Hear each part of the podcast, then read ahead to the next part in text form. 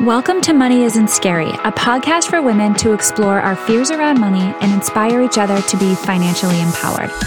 I'm Megan Dwyer, and I'm making it my personal mission to remove the taboo around money and help women rewrite their stories so they can stop staying small and begin to live life on their terms. In this show, we get real and uncomfortable as we unpack our beliefs, thoughts, and behaviors that aren't serving us anymore.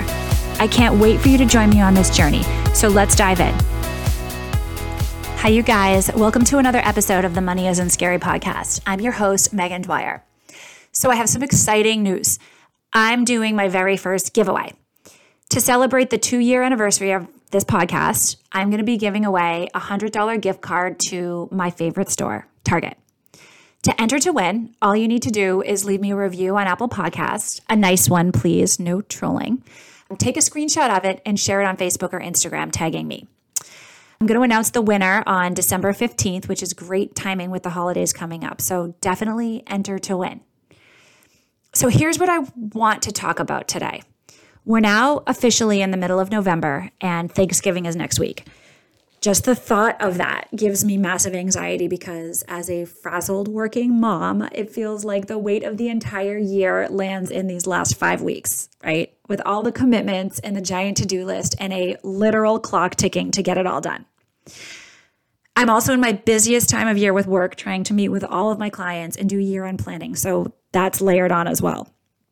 And it's also during this time of year where seasonal depression starts to hit and it, it can become really easy to spiral into a bad place. So, what do we tend to do to counteract that? We often force ourselves into very rigid routines, or we keep ourselves extra busy in an effort to feel better, which oftentimes backfires because it also drains us. I know this is the time of year where I actually start to take worse care of myself when it's cold and it's dark, and I'm less interested in running and more prone to working long days and forgetting to eat real food. So, bologna and leftover Halloween candy becomes lunch. I've talked about stress before, and in some capacity, stress is actually a good thing. It keeps us alive, right? Like it keeps us alert and focused because of cortisol and epinephrine so that we can fight whatever saber-toothed tigers are coming after us. So it's evolutionary. But what isn't evolutionary is constantly being in a heightened state. Our bodies and brains begin to freak out after a while because they need balance in order to actually operate the way they're supposed to.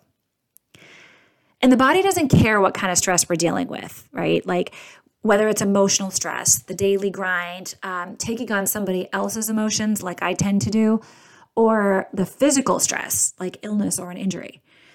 If we have too much prolonged stress, regardless of what it is, our bodies can't cope. If we have too much, even the smallest things, like dropping a dish when you're emptying the dishwasher, speaking for a friend over here, is going to tip us into burnout, especially if we're not taking care of ourselves.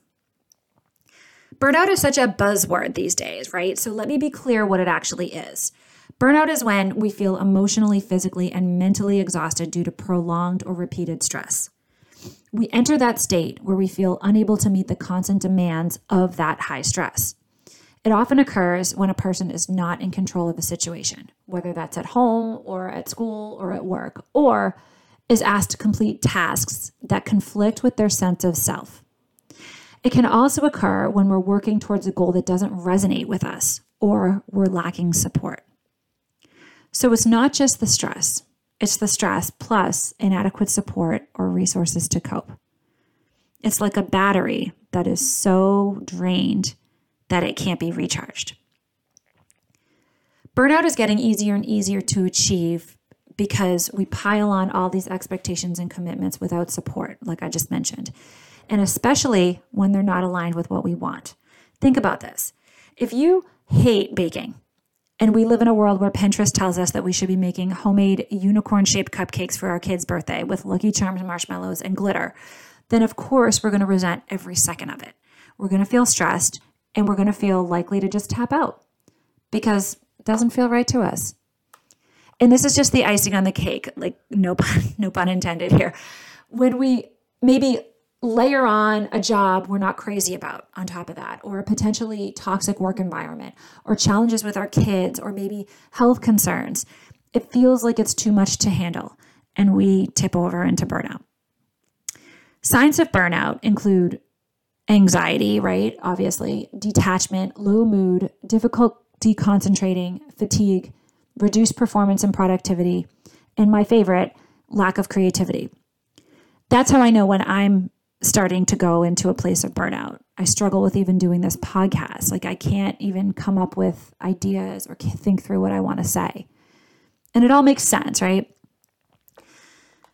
There's two kinds of burnout there's personal burnout, like what we're dealing with in our own lives and with our own circumstances. And there's also collective burnout, like where we're burnt out as a society. Collective burnout is a feeling of emotional exhaustion shared across people in the same environment, often leaving individuals not only exhausted, but unmotivated, overworked, and directionless. Where do we see this most? In the workplace, of course, but we also see it in parenting and in mom culture. So when you're someone like me whose life is pretty much consumed by these two worlds, work and parenting, each with their own pressures, it's very easy and really common to see burnout occur. And what gets me really angry is the fact that burnout is rewarded in our culture. Just like perfectionism is, we literally compete with others for who can do the most, for who is most likely to be run down. Like we win some award or some kind of accolade for carrying the biggest burdens around with us. It's like we're brainwashed to be miserable, right? And social media feeds right into this. Not only does actual overconsumption of social media give us information overload and just cognitive fatigue, but the comparison part takes it to a whole new level the expectations we put on ourselves because we see someone else doing something that we deem to be acceptable or the right way, and I'm doing this in air quotes, the right way to do something, just sets us up for failure. It sets us up for mediocrity and like lack of alignment with what we actually want, and ultimately, therefore, stress and burnout. So, what can we do about this? How do we unlearn burnout?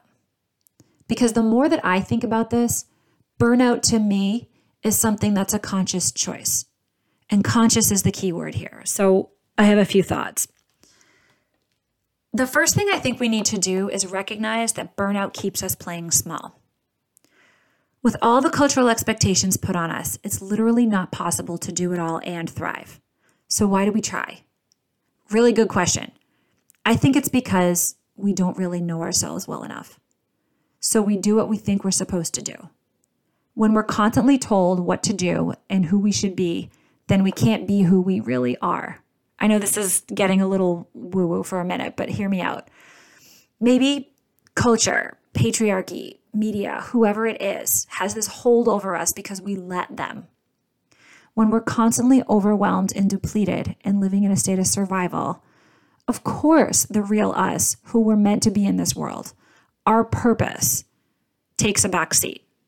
We're too depleted to be creative. We're too tired to stand up for ourselves and the things that matter to us. We're too exhausted to start that podcast or learn to be a yoga instructor or make a difference in the world. So we don't bother. And that's doing us a huge disservice. So once we recognize this, I think the next thing that we need to do is start to treat ourselves with massive amounts of self compassion. This means starting with the basics despite it all, right? You guys, like, we need to rest. We need to get sleep. We need to eat food that's not Halloween candy. We need to do things that make us happy. And I know you're saying, I don't have time for that, Megan, because I literally said that to myself last night. But so honestly, I even question my own advice. I'm right there with you guys, and I know this stuff isn't easy. But if we don't take a few minutes during our day to prioritize ourselves, we will continue to fall into the burnout cycle. And when we do that, remember what I just talked about we're keeping ourselves small. And also, let's just be kind to ourselves. I love this metaphor, right? There's always going to be dumpster fires. So we need to learn how to live within the dumpster fire, which means taking care of ourselves emotionally and physically, despite the fact that the world around us is chaotic. The last thing I'll mention here to helping combat burnout is connection. How often do you fall into a place where you feel like you're the only one going through it? I've learned from personal experience that being vulnerable and sharing what you're going through with someone you feel safe with helps from so many angles. It gives you a support network. So many times we feel like we can't share what we're really going through because we're afraid of judgment. I am the queen of this, by the way, but I'm realizing it's not helping me. It's brave to share, and it allows others to feel comfortable sharing too. Connection is more than just surface level conversations at the bus stop or at pre- preschool drop off. I talked earlier about collective burnout. So, given that our situational factors are so similar within these groups of people, it's likely that other women and moms are struggling with this too. When we talk about this and we work through the struggles together, it can actually help us to feel more in control. We just need to be brave enough to talk about it. Above everything, I think the most important thing to remember is that burnout is a choice. Feeding into all the expectations is a choice. Putting ourselves at the bottom of the list is a choice. It doesn't feel like it when you're in it, believe me, I know, but it actually is. I need this reminder now just as much as you guys do. Yes, we have a ton of things on our plates, and that's real. And we can have perspective around it. We get to choose and we are actually in control. All right, you guys, thank you for listening today. If you like this episode, please feel free to share it with a friend. And as I mentioned uh, at the beginning of the episode, go ahead and enter to win my $100 Target gift card giveaway by writing a review and sharing it on social media and tagging me. I'm like really, really excited about this, by the way. So I can't wait to help somebody out this holiday season. Thank you so much, you guys. I'll talk to you next time.